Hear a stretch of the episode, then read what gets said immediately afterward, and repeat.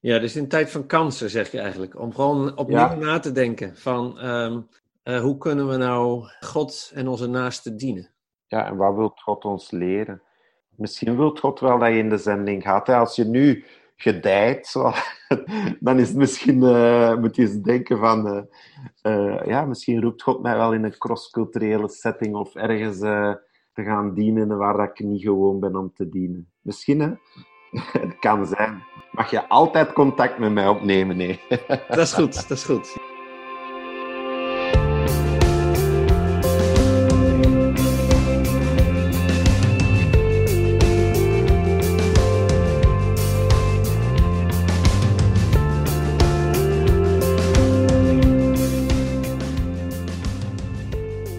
Van harte welkom bij een nieuwe aflevering van Dit Doet God. Ik ben vandaag in gesprek met Kevin Boeg. Ik ontmoette hem in een sessie van Missie Nederland. En Kevin vertelde dat de tijd waarin wij nu zitten, de tijd van eh, sociale terughoudendheid, heel erg lijkt op de situatie waarin eh, hij zat toen hij in Ethiopië als eh, zendeling werkzaam was. Ja, daar was ik eigenlijk wel blij mee, met die opmerking. Je herinnert je misschien de vorige podcast nog, waarin ik met Jan Mudde in gesprek was. Naar aanleiding van zijn rap, denk toch na, wat zegt je hart? Nou, die vraag die, uh, draag ik zo'n uh, aantal weken al met me mee. En dit is ook al een van de vragen die, uh, die ik nu heb. Hoe kunnen we nu relevant zijn in deze tijd als kerk? En hoe doen we dat als we langer dan we misschien hopen, wensen, de dingen op een andere manier moeten doen dan we gewend zijn? Lukt het ons om de opdracht van Jezus, die hij ook met Paas geeft, ga de wereld in, lukt het ons om in deze tijd ja, die boodschap van, van hoop, van vrede ook te brengen. Op nieuwe manieren. En hoe dan? Toen Kevin zei, deze tijd lijkt eigenlijk erg op de tijd van ons in Ethiopië, dacht ik, daar wil ik verder over doorspreken. Nou, even een introductie van Kevin. Kevin werkte onder vluchtelingen in, uh, in Turnhout. En daarnaast is hij betrokken bij uh, Overseas Missionary Fellowship in België. En hij is eigenlijk ook een beetje een collega, want hij rust uh, oudste raden, kerkraden van de Vrije Evangelische Gemeente in Vlaanderen toe. Mijn hoofdvraag was eigenlijk, Kevin, wat kunnen wij nou van jou leren, van jouw ervaringen? En als we nou de, de, brug proberen te slaan naar het hier en nu en, en hoe wij nu als kerken leven. Het, is, uh, het is vandaag Goede Vrijdag, als ik je spreek. Zondag is het Pasen. Ik denk dat wij beide voor het eerst meemaken dat we dit op een hele andere manier moeten vieren dan we anders gewend zijn. Ah ja, voor ons is dit is niet nieuw voor ons. Wij vierden Pasen al op een niet geconnecteerde manier. Niet fysiek geconnecteerd. Wij gingen niet naar een kerk daar, juist omdat we contextueel wilden zijn en dat we wisten als we constant naar een protestantse kerk gaan, gaan er meer deuren sluiten dan open. Dus wij vieren binnen onze familiale context of binnen soms mijn thuiskerk met een aantal andere zendelingen. Nu worden we geconfronteerd binnen corona met een manier en eigenlijk functioneren wij nu terug iets normaler dan dat we in de tijd eh, voor corona is dat voor ons, dit is wat meer onze, onze gewoonte binnen ons gezin. Ja, voor ons, voor velen is het nu volledig nieuw. Ja, we kunnen onze familie niet zien, we kunnen niet met onze vrienden samen Pasen vieren, we kunnen niet... In België eten we lekker en gaan uh, samen met Pasen. En dat kan nu niet. Je zit thuis gebonden aan je familie, misschien aan je scherm. Misschien doet je kerk iets op je scherm. Ja. Uh, maar dat is niet hetzelfde. En dat, maar dat is waar, dat wij, waar dat we eigenlijk constant in hebben. Vijf jaar hebben geleefd. En wij, wij waren dan nog maar vijf jaar. Er zijn zendingen die heel hun leven op het veld uh, zijn. En uh, zij, leven, zij leven constant in die niet-geconnecteerdheid met de kerk. Ehm, eh, niet fysiek geconnecteerd zijn. Al die virtuele contacten, dat is toch niet hetzelfde. En mensen beseffen dat nu ook, dat is niet hetzelfde. Want we zitten al uit te kijken, mensen zeggen van, uh, ja, als uh, corona gedaan is, kom ik drie uur vroeger naar de kerk om echt te knuffelen de hele tijd. en uh, die fysieke komt, alleen om, om gewoon elkaar terug te zien. Ik weet niet of dat in Nederland kan in de kerken, maar, maar gewoon, ja, mensen beseffen ook van, dit is niet hetzelfde. Ja. Maar jij zegt eigenlijk, was dat, is de situatie nu heel erg vergelijkbaar met hoe wij destijds leefden in Ethiopië? Ja. Hoe heb je het daar volgehouden? Op uw roeping terugvallen en zien wat zijn mijn noden als, als of wat zijn onze noden als gezin. Sommige mensen kunnen in, de, in een uh, onder stammen gaan leven en jaren zonder contact, zonder terug te keren. Wij als gezin keerden wel jaarlijks terug, maar wij hadden dan andere. Wij hadden geen nood aan uh, constant naar de hoofdstad gaan of zo. Daar hadden wij geen nood aan, maar wel jaarlijks ons maand in België. Uh, gewoon om die connectie met de kerk uh, te leggen. En dat was dan, daar, daar legden wij onze prioriteit uh, in. Je, je zoekt waar, waar zijn mijn noden. En hoe als gezin kan ik dit volhouden. Je zoekt manieren hoe dat je het als gezin kan volhouden. En afhankelijkheid, afhankelijk zijn van God. en ik denk dat dat ook nu in de, in de coronatijd is van uh, het is je toch op je plaats weten en toch ook uh, rust vinden. God heeft ons momenteel geplaatst in deze situatie in corona. En uh, God heeft ons ook geroepen om naar Ethiopië te gaan. En zolang dat God ons daar roept en dat bevestigt, is dat ook de plek. En dat brengt offers met zich mee. Maar ofwel focus je je op die offers die, die je moet maken, ofwel focus je op, de, op, op, op de, je roeping en op wat God van je verlangt en wat God van je kan betekenen. En God voorziet wel altijd, uh, op manier dat je het zelfs soms niet bedenkt of, of niet denkt. Uh, uh, maar ja, en dat is ook die berusting, die rust en die vrede van we zitten hier nu in corona, je kan daar gestresseerd om blijven en je blijven in frustreren, maar dat is niet de manier om, om er momenteel mee om te gaan. Kun je, kun je daar een voorbeeld van geven van hoe dat in Ethiopië was? Dat je, dat je misschien die stress wel voelde opkomen bij jezelf en, en uh, het, het, ongemak, het ongeduld, uh, geef het een naam, maar dat je toch je rust vond in, ja, maar wacht even, God zorgt voor ons en laten we gewoon doen waar we voor geroepen worden, ook al is het nu vervelend en, en lastig. Kun je daar een voorbeeld van geven? In het midden van onze bediening zijn wij verhuisd. De weken voordat we gingen verhuizen, uh, braken er rellen uit, werden de wegen gesloten. Ja, we zijn, mijn kinderen en vrouw zijn dan gevlogen naar de hoofdstad, naar onze eh, basis van onze zendingsorganisatie. En ik ben dan toch met de auto gereden uh, naar de hoofdstad, omdat er werd van ons gevraagd om allemaal naar de hoofdstad te komen en af te wachten wat, wat er gebeurde. En die rellen hebben heel lang doorgeduurd en in C hebben we drie maanden in de hoofdstad moeten blijven. En gewoon die verandering van situatie, terwijl dat we uitkeken naar, ah, we gaan verhuizen, we, hebben, we hadden een huis gehuurd, dat was allemaal in orde op ons nieuwe plek. En uh, dingen, ook de invulling van mijn bediening was helemaal anders op dat moment. Ik werd toen gevraagd als mentale raadgever van de, van de staf van de zendingsorganisatie. Uh, uh, en, en, en constant zien, oké, hoe kunnen we nieuws brengen op een goede manier als er mensen in rellen betrokken geraken, hoe kunnen we hen opvangen. Maar dat was totaal niet mijn bediening en dat was niet mijn visie, maar dat is wat God dan op onze weg plaatste en, uh, en dan moet je daar ook op ingaan. En, en hoe kan de kerk, uh, nou spreek maar vooral voor jezelf zeg maar, en voor jullie eigen context, maar hoe kan de kerk nu relevant zijn? Ik denk dat nu de kerk kan niet relevant zijn als groep. De, uh, de bestaan momenteel niet, omdat we overal verspreid zijn in, in geïsoleerd zijn. En eigenlijk wordt de kerk nu relevant door elke eenheid van, die, uh, kerk, van de kerk. En um, hoe, als gezin, hoe sta je nu in je uh, buurt? Um, wat doe je nu in je buurt? Um, stel je je beschikbaar op? Wij hebben briefjes in de bussen gaan verdelen met uh, van als je een babbel wilt, want de corona in België lockdown is iets strenger. Als je een babbel wilt, of je boodschappen, of je moet eens koken voor jou omdat je ziek bent of je hebt er nood aan, mag je ons bellen. En uh, wij zijn vrij nieuw in onze buurt, maar, maar dit, we hebben daar zoveel positieve reacties van onze buren op gehad. En het is niet dat ik constant mensen staan te bellen, kan je dit doen, kan je dit doen. Maar ik heb wel al eens boodschappen naar boven gedragen voor iemand. Ik heb uh, iemand dat had zich buiten gesloten. We hebben daar een oplossing voor gezocht. Er had een oude meneer een, een, nood aan een gesprek en dan zit ik een half uur te bellen met hem. Maar als we op deze manier uh, relevant zijn, dat we gekend zijn om de liefde, ja, dat, dat is onze naaste liefhebben in de praktijk. En ik denk dat dat nu de manier is om uh, als kerk relevant te zijn. Dat, dat is waar dat God ons in geplaatst heeft in die situatie. En we moeten zien waar God ons mogelijk stelt. Ja, ja en begrijp ik je dan goed als je zegt...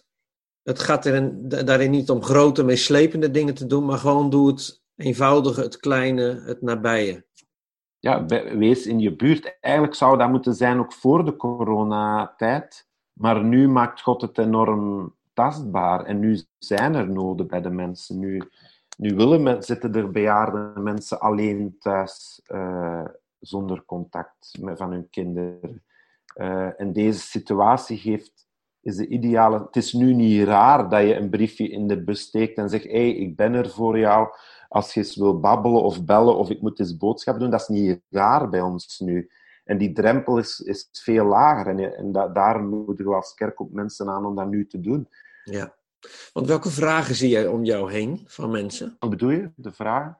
Toen je in Ethiopië zat, uh, keek je om je heen en vroeg je je af van nou, wat is nou de nood hier om ons heen, waar wij op een of andere manier iets in kunnen doen. Heere God, laat het ons maar zien. En nu zeg je, we zitten in een vrij strenge lockdown. We mogen de straat zomaar niet op. Eh, maar hoe weet je waar mensen zich nu bezorgd over maken? Welke angsten leven er? Of misschien wel hele praktische problemen? Nou ja, daar gaf je al antwoord op. Soms heb ik even een boodschap eh, naar boven gebracht of, uh, of een praatje. Maar, maar als je een soort algemeen beeld zou moeten schetsen.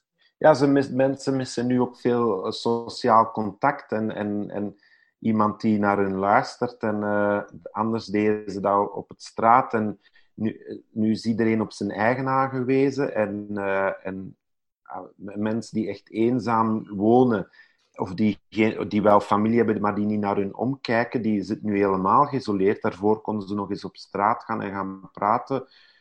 Wat in C nu nog kan, maar het gebeurt weinig, omdat er veel, ja, mensen willen niet de ziekte oplopen. Dus, of elkaar beschermen ook. Dus ja, daar is, is, is gewoon nood aan een luisterend oor.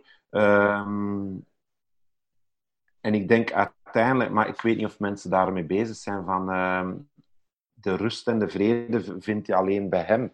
En, maar veel mensen zijn nu onrustig van uh, die onrust, van ja, hoe lang nog... Uh, hoe lang moeten we hier nog voldoen aan deze regels? Momenteel wordt het, wordt het moeilijker en moeilijker om aan die regels te voldoen. En, ehm, en wij proberen daar hoop te bieden. Ja. Focus steeds op je roeping, ongeacht de situatie. Ja, maar het grote verschil is van als zendeling heb je een roeping, duidelijke roeping. Hoe dat, dat ook komt, eh, maakt niet uit. En je kiest ervoor om die roeping te volgen en te gaan. Maar nu in corona, mensen willen dit niet. Mensen hebben dit niet gevraagd. Zijn er gewoon in geplaatst. En dat is het grootste verschil ik denk dat, dat de grootste vraag die mensen nu moeten, de eerste stap daarvoor is van waar roept ons God nu op om te doen? Mij in, in individueel, ons als kerk. En ik denk dat dat ook na corona nog moet zijn. En voor corona moest dat er eigenlijk ook zijn. Maar eh, eh, God heeft voor iedereen een roeping. En die roeping kan zijn, relevant zijn in uw werk, op uw werkplaats, op uw school, op, in uw klas, in je vrije tijdsbesteding. Die roeping kan bidden zijn, die roeping kan geven zijn, die roeping kan alles zijn. Maar staan mensen daar nog bij stil? Wat is mijn roeping op dit moment? En focus daarop. Dus ik denk dat inderdaad focus op, eh, op uw roeping. Maar ik denk dat sommige mensen nog in de fase daarvoor zitten. En van waar roept God mij in deze situatie op te doen? Bedoel je daarmee te zeggen dat te lang we als kerk eigenlijk te veel bezig zijn geweest met gewoon de, de, de gewone gang van zaken? Ja, ik wil daar niet veralgemenen, maar dat is wel een gevaar dat, dat, dat er. Uh, het, het is altijd een balans. Hè. Ik, ik, kan niet zeggen we moeten constant daarbuiten staan uh, en we moeten geen onderwijs meer krijgen, we moeten niet al op elkaar gefocust zijn. Dat, ik vind het is een balans, maar dat we wel constant reflecteren, die vraag durven stellen, oké, als oudste raad of, of als kerkenraad, van waar roept God ons nu op onze, onze kerk, waar, maar ook als individu, van waar roept God mij nu te doen? Wat is mijn roeping? Wat is mijn roeping nu op dit moment? En ik denk dat we die verantwoordelijkheid veel te veel op de zendelingen hebben gelegd en op de werkers. maar dat, we die, dat ieder lid van het lichaam heeft een roeping. En dat kan zijn om elke week te zorgen dat er lekkere koffie is. En als je daar dan van overtuigd bent, dan moet je dat zeker eh, doen. En moet je dat met, met, doen met je hart. En moet dat ook geapprecieerd worden als Gods roeping. Maar als je roept, ja, nu kan je geen koffie maken, dus zal God u waarschijnlijk voor iets anders roepen. En, en die, die vraag stellen, moeten we ons durven stellen. Ja. Ik werk ook voor OMF, België. De visie voor 2020, eh, 2021 is Psalm 67. God zegent ons om anderen te zegenen. En onze vraag is, wie zegen jij? En uh, je kan op verschillende manieren zegenen. Hè? Je kan zegenen door naar Oost-Azië te gaan. Je kan ook zegenen door te bidden, door te geven. Maar wie zegen jij? Is dat, is, zegen je wel iemand of is het alleen jezelf? En ik denk dat dat God juist uh, verlangt, dat de focus niet op ons eigen ligt, maar dat de focus op ander ligt en hoe kan ik anderen dienen. Ik denk als je die stap niet gemaakt hebt, dan, dan zit er iets verkeerd.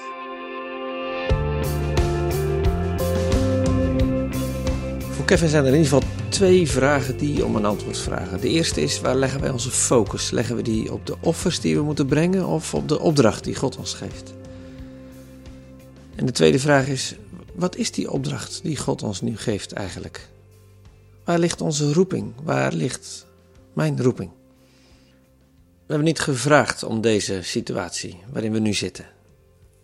En juist daarom is het wel nodig dat we ervan leren.